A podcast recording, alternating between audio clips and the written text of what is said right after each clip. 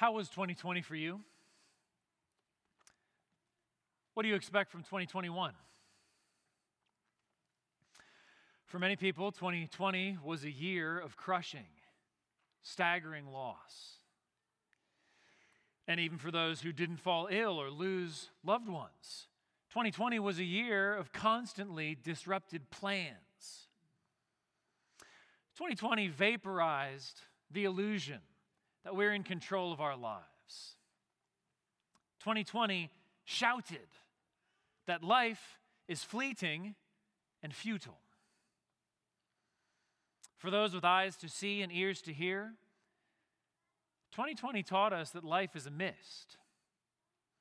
Mist appears more substantial than it is. It looks solid until you try to grasp it in your hands or you walk right through it. Mist soon disappears. Let the sun shine on it for just a few minutes, and it'll disappear without a trace. And mist hides things. If you're in a mist, you can't see what's ahead. You can't tell where the road ends or what might be coming at you from the other direction. Life is a mist. And that is the thesis of the biblical book of Ecclesiastes. Before the pandemic was upon us, back in January of 2020, I had started to make plans to preach through Ecclesiastes in the second half of what is now last year. Uh, now, at the start of this new year, I can't think of a single book of the Bible that is more relevant to the situation we in our country are in, and indeed uh, most of the world is in. If you have a Bible, please turn to Ecclesiastes. It comes just after Psalms and Proverbs, so if you go straight to the middle of your Bible and scoot forward a little bit, you'll hit it. This evening, we will look at chapter 1, verses 1 to 11, which serves as a prologue to the whole book. Please follow along with me as I read Ecclesiastes chapter 1, verses 1 to 11.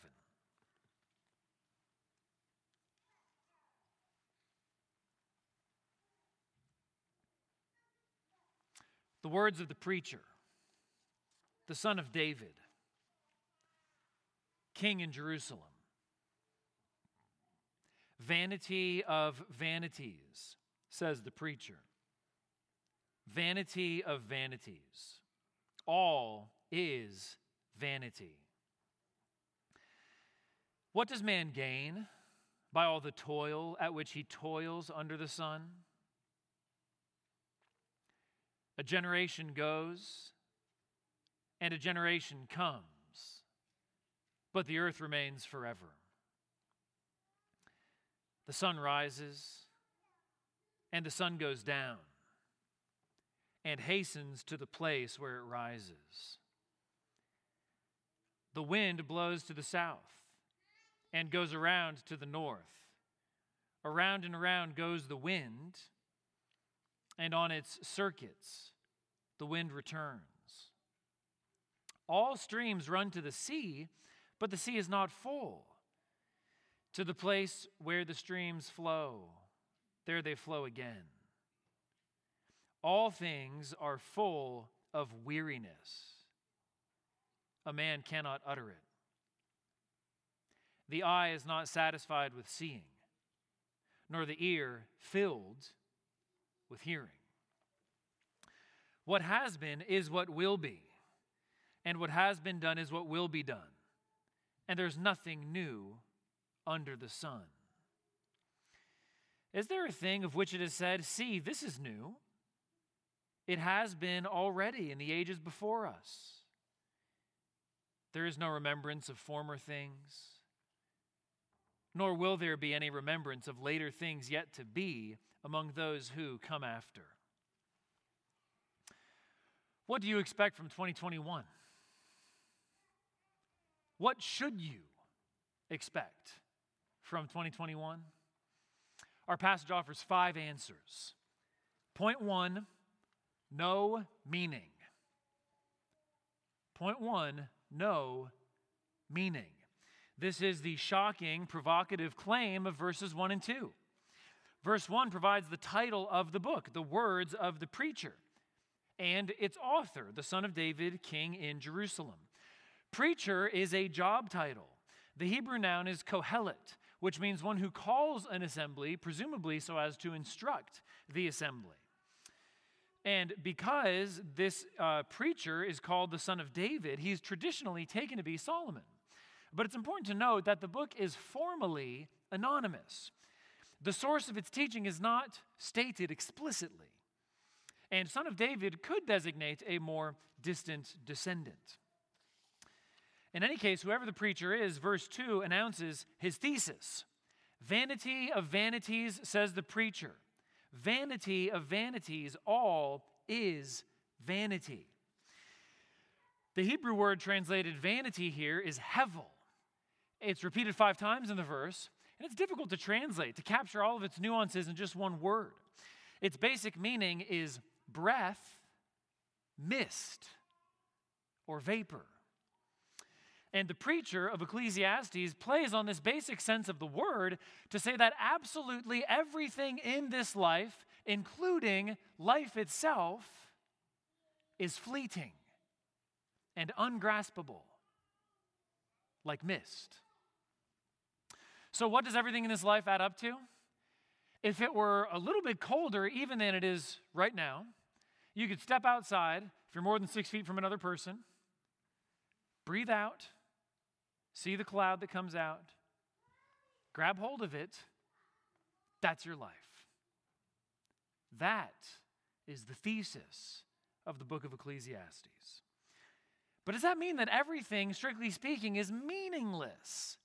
Well, it depends what you mean by meaning. Our problem is that the meaning that we incurably crave is a meaning that nothing in this life can finally give us. We all yearn for a meaning in life that will not disappear as fast as a lungful of air. But there is a hopeless, irreparable break between what we want and what this world can give. There's a tragic mismatch between reality and what we try to get out of it. In that sense, everything is meaningless. Spend your whole life knocking on every door in creation that you can find, and behind each one, when the door opens, you'll hear a voice saying, I'm not what you're looking for. And that's exactly what the preacher does in the rest of chapter 1 and chapter 2. He goes on a quest in every realm of life that he can possibly think of to see is there meaning here? And I won't spoil the answer. We can read those chapters next week, Lord willing. You can study ahead. Ecclesiastes is a difficult book. Merry Christmas, Happy New Year, welcome to church, everything is meaningless. It's not exactly 10 steps to a new you in the new year. Ecclesiastes is a difficult book because it systematically shatters our illusions. As the poet T.S. Eliot said, humankind cannot bear very much reality. Ecclesiastes is a hard book because it's a bleak book. But what if life is hard? What if life is bleak? Well, then only a hard, bleak book can cut through the shiny, superficial surfaces and show you what your life really is. Ecclesiastes is also a difficult book because it's hard to know just how to fit together the bleak parts, which is most of the book, with the more positive parts that occasionally pop up. So, to help orient you to the whole book, here are three kind of overall summary takes on what Ecclesiastes is. You can sort of put this in your toolkit for the whole sermon series. Here's sort of big picture overview from three different angles. First, Ecclesiastes is a question. Ecclesiastes is a question. There are far more questions than answers in this book, and that's very deliberate. That's just the point. You could say that Ecclesiastes is the question to which Christ is the answer. By inspiring the book of Ecclesiastes, God is acting like Socrates. He is the one putting the questions to us, and they are uncomfortable questions. They're questions that are hard to answer, they're questions that make us squirm. That's what Ecclesiastes does to us. Better a good question than a bad answer. What G.K. Chesterton said of Job is just as true of Ecclesiastes. The riddles of God are more satisfying than the solutions of man. Ecclesiastes is like a photo negative of the rest of the Bible. It draws the outline of our need, our want, our emptiness, the vacuum where something solid and stable and satisfying should be. Second, Ecclesiastes is a journey. It's a question, it's also a journey. The preacher takes us on a quest for meaning and truth and value. Journeys take time, they call for patience. Teleporting to the finish line is not a journey, that's cheating. So, on this journey, Ecclesiastes calls us to walk many long miles that are hard on our hearts and hard on our heads. But the view that we gain at the end will be worth it. Third, overall perspective on Ecclesiastes Ecclesiastes is just a little bit like a stand up comedian's routine. Bear with me if the parallel is not immediately obvious. Every stand up comedian adopts a certain point of view, a certain persona. And they do so to try to reveal the truth from an unexpected angle. Their goal is to wound from behind, to catch us off guard. Consider, for instance, how Jim Gaffigan compares parenting to being in a cult, using the American Family Foundation's definition of a cult. The group members, parents, display an excessively zealous, unquestioning commitment to an individual, their child. Members, parents, subservience to the group, children, causes them to cut ties with family and friends and to give up personal goals and activities that were of interest before joining the group. Stand up comics and Ecclesiastes both squint in order to bring the picture into focus. So, like a stand up comic, the preacher of Ecclesiastes comes at the truth from an angle. And here's his angle his angle is really located in that phrase, under the sun. You'll see it as a repeated refrain. We already heard it twice in the passage. Under the sun tells us what the preacher is doing. Here's his angle. His angle is considering all that can be learned simply by observing and pondering and analyzing life down here.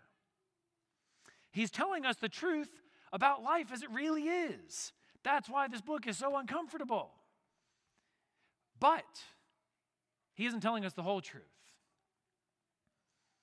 Everything under the sun is vain, fleeting, futile, a mirage. But what if someone came to us from beyond the sun? Ecclesiastes demolishes in order to build. But most of the book is demolition. And Ecclesiastes demolishes far more thoroughly than we are ready for. You have to let this book hurt you before it will heal you. Throughout most of the book, the preacher systematically shuts off the lights in our lives one by one. Work, learning, pleasure, leisure, even politics. He just clicks them all off. Each one is a mirage. It's a mirage in that once you get close enough to it, it flickers out and fades away. The room goes dark. Finally, the room gets so dark that there's no light left. And it's only then that you see the crack in the wall that lets in a very different kind of light. If you want to see the stars, you have to shut off artificial light. The preacher is saying that all of our cherished ambitions are blazing fluorescent bulbs that keep us from seeing the light that comes from far above. Point two no gain. What should you expect from 2021? No gain. This point and all the remaining points will be briefer. Look at verse 3. What does man gain by all the toil at which he toils under the sun? The Hebrew word for gain here comes from the realm of accounting. It describes a profit, a remainder, something that is left over and secure after all has been said and done. And the preacher is saying that when all is said and done, there won't be anything left over for you. His answer to his own rhetorical question is nothing.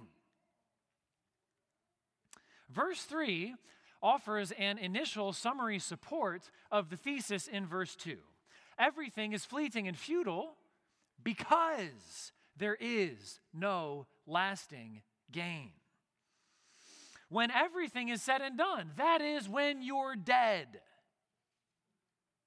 What gain will all your work have gotten you? When the fraying cord of your life is cut, whether 60 years or six hours from now, what will your work have achieved for you?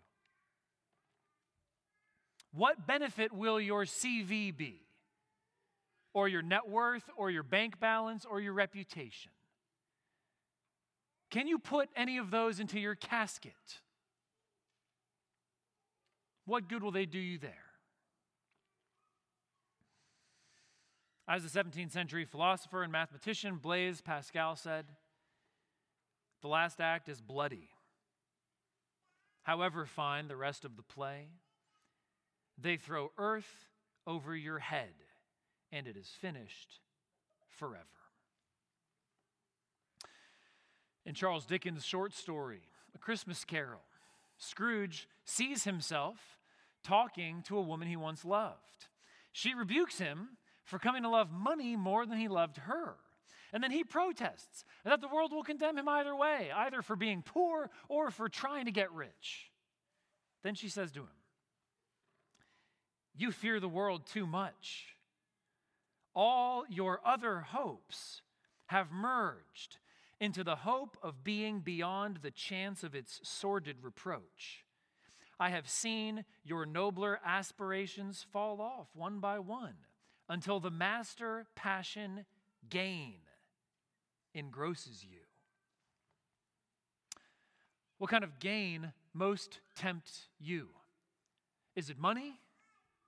Owning property? Success in your field? Reputation?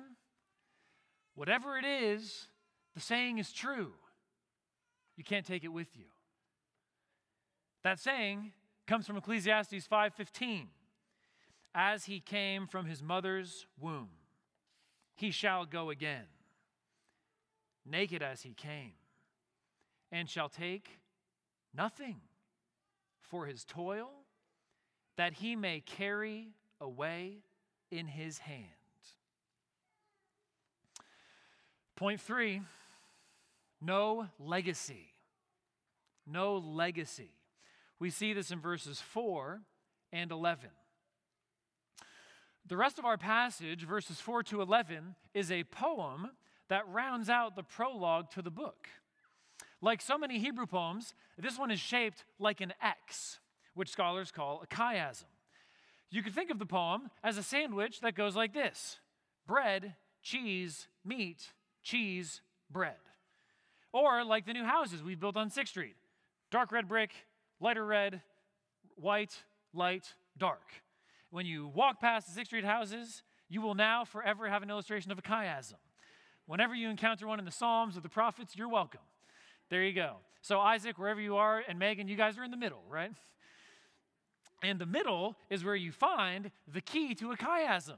It's where the meaning is. It's the kind of point that it all comes to. It doesn't come to a point at the end, it comes to it in the middle. So, what we're going to do in the rest of the sermon is work our way from the outside to the inside and end with the middle.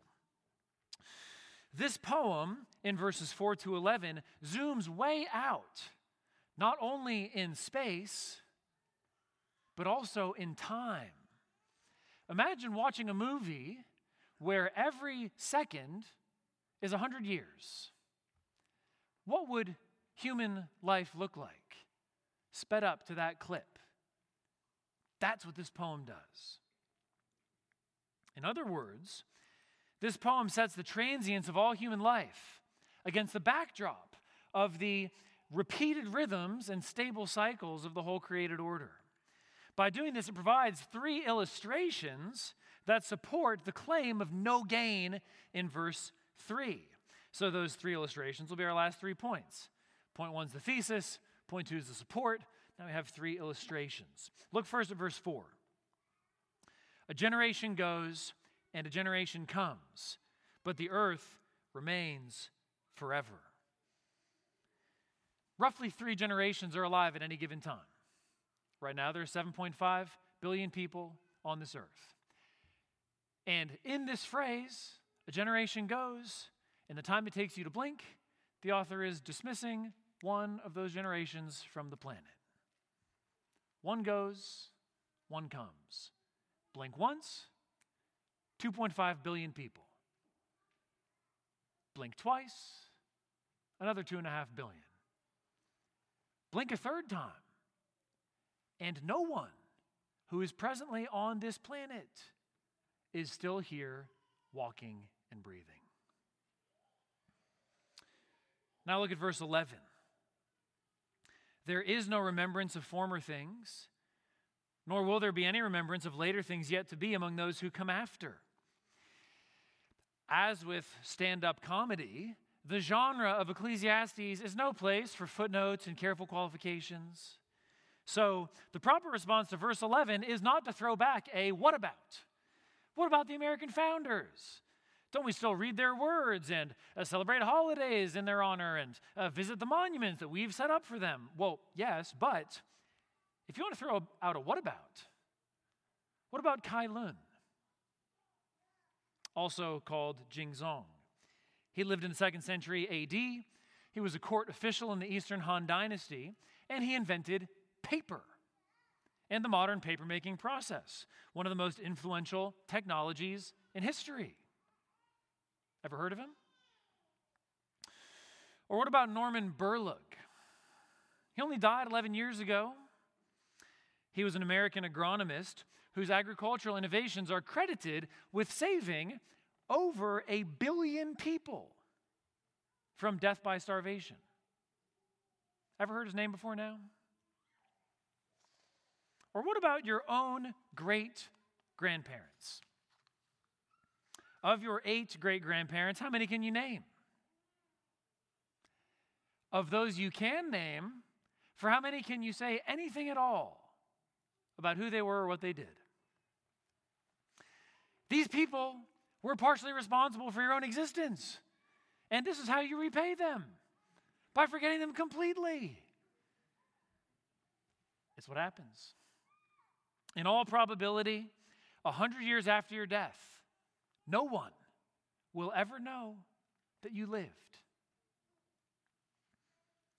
How should the certainty that you will be forgotten shape your life today? What if you woke up early tomorrow, looked in the mirror in your bathroom, and reminded yourself one day soon, you and everything you have ever done will be completely forgotten? How would that change your day? What should you expect from 2021? That whatever footprints your life leaves on this earth, another year or 10 or a 100, and the sands of time will blow them completely away, leaving absolutely no trace of you. Point four no progress. What did you expect from 2021? No progress. Here we come one layer into the sandwich with verses 5 and 6, and also 9 and 10. Look first at verses 5 and 6. The sun rises and the sun goes down and hastens to the place where it rises. The wind blows to the south and goes around to the north. Around and around goes the wind, and on its circuits, the wind returns. All that effort and the sun and the wind wind up right where they started. If the sun or the wind ever wanted to criticize the other, they could say, Boy, look at that guy. Look at all that effort he is putting in to winding up exactly where he started. He is expending the most possible effort and taking the greatest possible distance to absolutely nowhere. The preacher's point is that for all that motion, their starting and ending positions are the same, just like our lives. We start out as nothing and end up as nothing. We start out with nothing and end with nothing. And then the corresponding reflection in verses 9 and 10, which makes the application to our lives explicit. What has been is what will be, and what has been done is what will be done, and there's nothing new under the sun. Is there a thing of which it is said, See, this is new? It has been already in the ages before us. What example would you offer to object to the claim that there's nothing new under the sun? Space travel, iPhones, democracy, a COVID 19 vaccine? Here's the question to ask about each of those and about everything else under the sun Does any of them alter the fundamental human condition? Does any of them break the cycle of seeking and not finding? Does any of them put something in the gain column that death will not absolutely wipe out? Our culture lives on novelty and worships progress. But novelty is an addictive drug. You need more and more of it and get less and less from it. As C.S. Lewis said about novelty in the Screwtape Letters, speaking through the character of the senior demon Wormwood, the horror of the same old thing is one of the most valuable passions we have produced in the human heart. An endless source of heresies in religion, folly in counsel, infidelity in marriage, and inconstancy in friendship. And what about progress? Here's how the pastor Zack Eswine applies verses 9 and 10 to modern life. Putting a space station in the skies has not kept our families intact, delivered us from dictators, or eradicated a selfish heart. New inventions make our bones heal quicker, but not our minds not our hearts. So, where does that leave us? Well, it leaves us, point five, no satisfaction. What should you expect from 2021? No satisfaction. We now arrive at the middle and the point of the whole poem in verses 7 and 8. All streams run to the sea, but the sea is not full. To the place where the streams flow, there they flow again. All things are full of weariness. A man cannot utter it. The eye is not satisfied with seeing, nor the ear filled with hearing. Verse 7 uses the water cycle to illustrate verse 3's claim that there is no gain for humanity under the sun. How?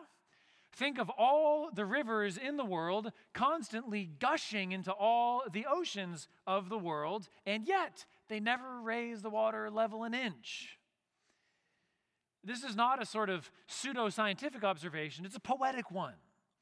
The point is, all that activity doesn't budge the needle. Hence the conclusion of verse 8 all things are full of weariness. Again, in verse 8, what does it mean that the uh, eye is not satisfied with seeing, nor the ear with hearing? It means your eyes are never going to turn to you and show up at a staff meeting for your body and say, just to give you a status report, we are at approximately 98% capacity. If you choose to watch three more streaming shows online, we'll be done. We will be unable to and will have no desire to take in any other spectacle for the rest of our lives. The appetite continues, always wanting more. Our appetites are a sign, they're a pointer, they're a sign of two realities. First, we're meant to be filled. As C.S. Lewis put it, creatures are not born with desires unless satisfaction for those desires exists. A baby feels hunger. Well, there is such a thing as food. A duckling wants to swim. Well, there is such a thing as water. The second thing that our insatiable appetites point to is that the satisfaction we're looking for cannot be found in this world. Lewis again. If I find in myself a desire which no experience in this world can satisfy, the most probable explanation is that I was made for another world.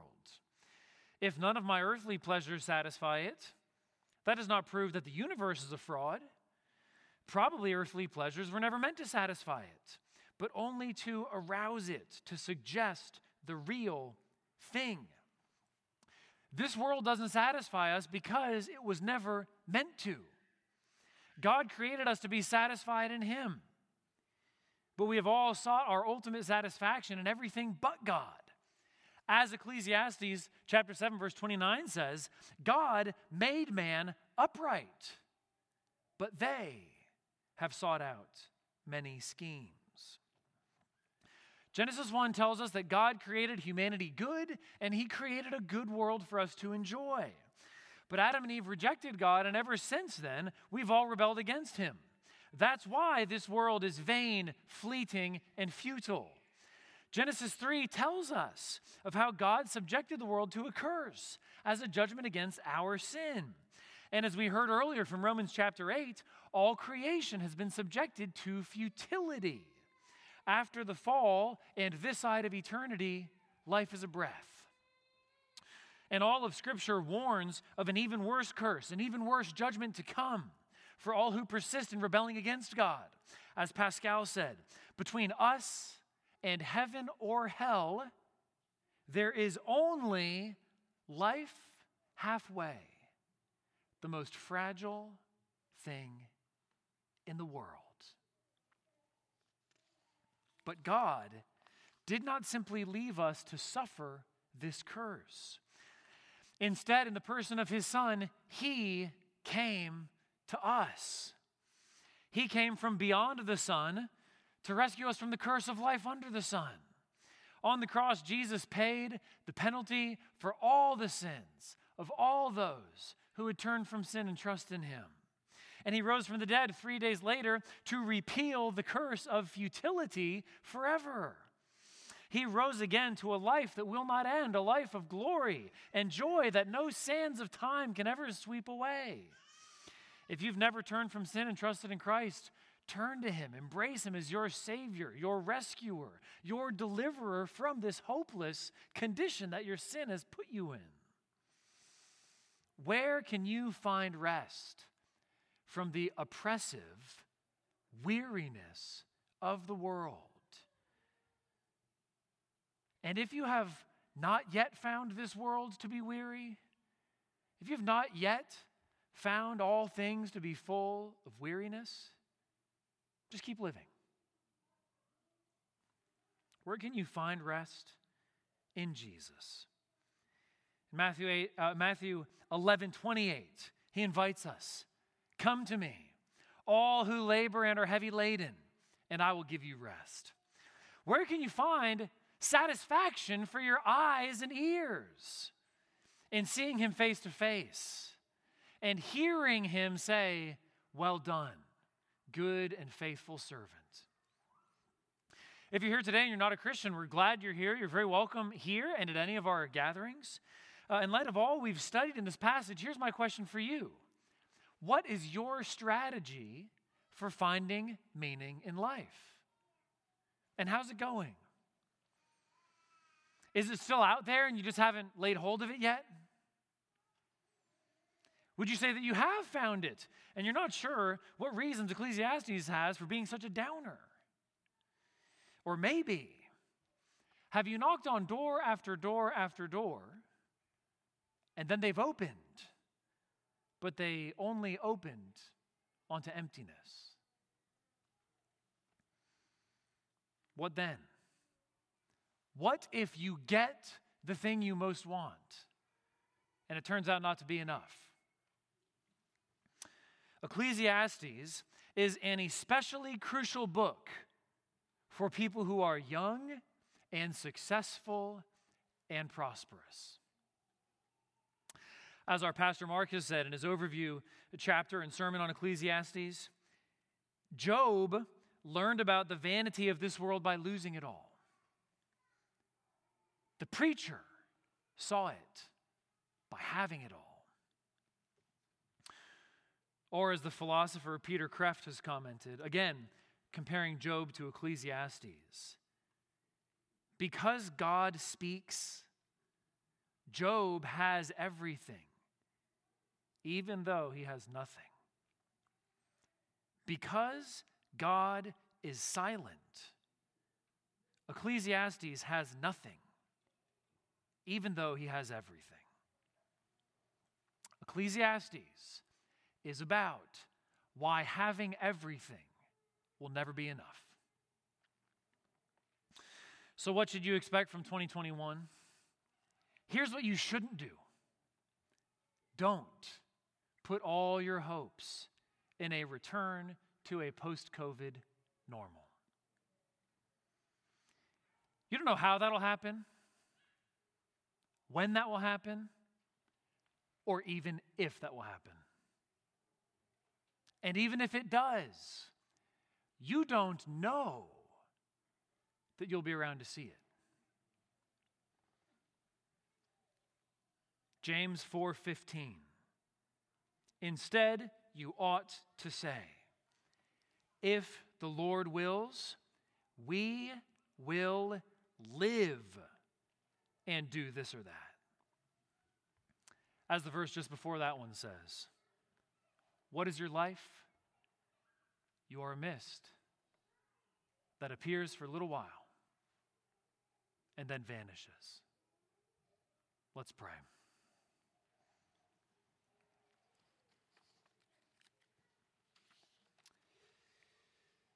Heavenly Father, we thank you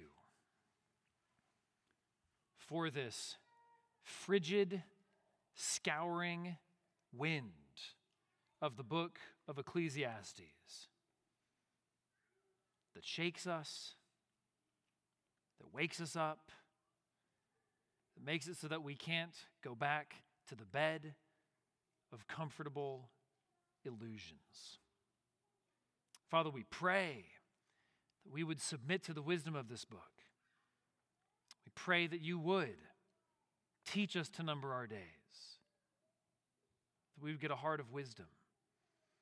And we pray that we would hope in that which is certain to come because you've promised it.